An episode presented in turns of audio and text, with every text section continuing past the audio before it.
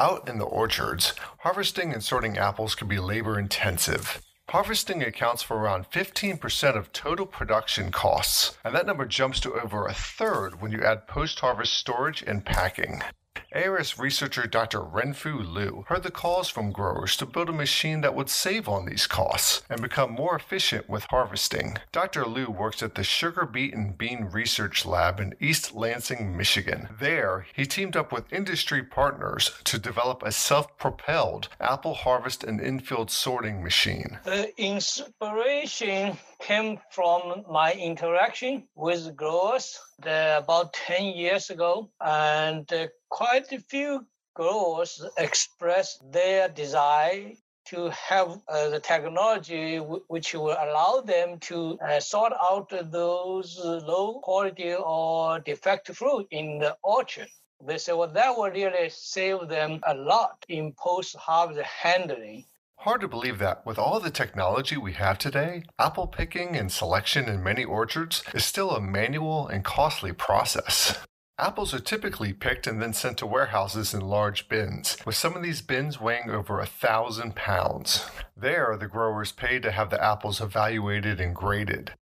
Highly graded apples are selected for fresh produce, while mid graded are often used for processing, think like applesauce. Low graded are set for making juice or culling. These low graded apples can be costly in two ways. First, they take up warehouse space, which means they're incurring the same packing costs as highly graded apples. Second, low graded apples can damage other apples in the bins. You know the saying, one bad apple can spoil the entire bunch. If you can do the infield sorting, technology will enable you to know the quality grade of individual fruit.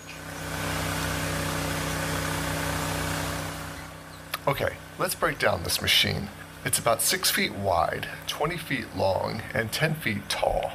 Large metal rods hold the different machine parts in place. It has adjustable platforms that enable pickers to either stand on the ground or atop the machine and then reach out and grab the fruit and then place it on these conveyors. Now, there are conveyor belts everywhere. Some spin gently to roll the apples, and some have these large pins that secure the apples in place. The conveyors meet in the middle, where a computer vision system sorts and grades the apples, up to 12 per second. The apples are then dropped into different bins based on their grade. Well, I shouldn't say dropped, because that's another big issue that Dr. Lu addressed with his machine. The bin filler actually is a very critical component for any harvest uh, automated harvest system. Then you need to put the apples into the bin without bruising them. That's the big challenge. Right now, uh, apple harvest has still is not fully mechanized or automated because no mechanical harvester is able to prevent bruising during harvest. If you watch the video, we use some foam roller which allow us to drop apple from as high as five feet distance down into the bin filler because we use another pair of foam roller to receive it without uh, damaging. The machine itself has a rather simple design, albeit with a number of smart, innovative technologies. But most important, the machine is built compact, so it can easily move through densely populated apple trees. Like Dr. Lu said, you really need to check out the video to see this thing in action.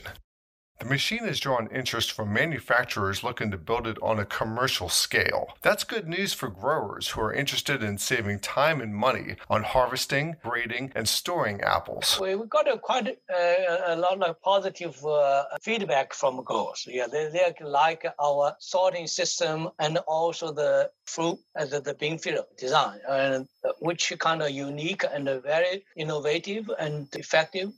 I already got quite a few inquiries. A couple days ago, I got an inquiry from uh, South Africa. So, why, uh, where can I purchase the machine?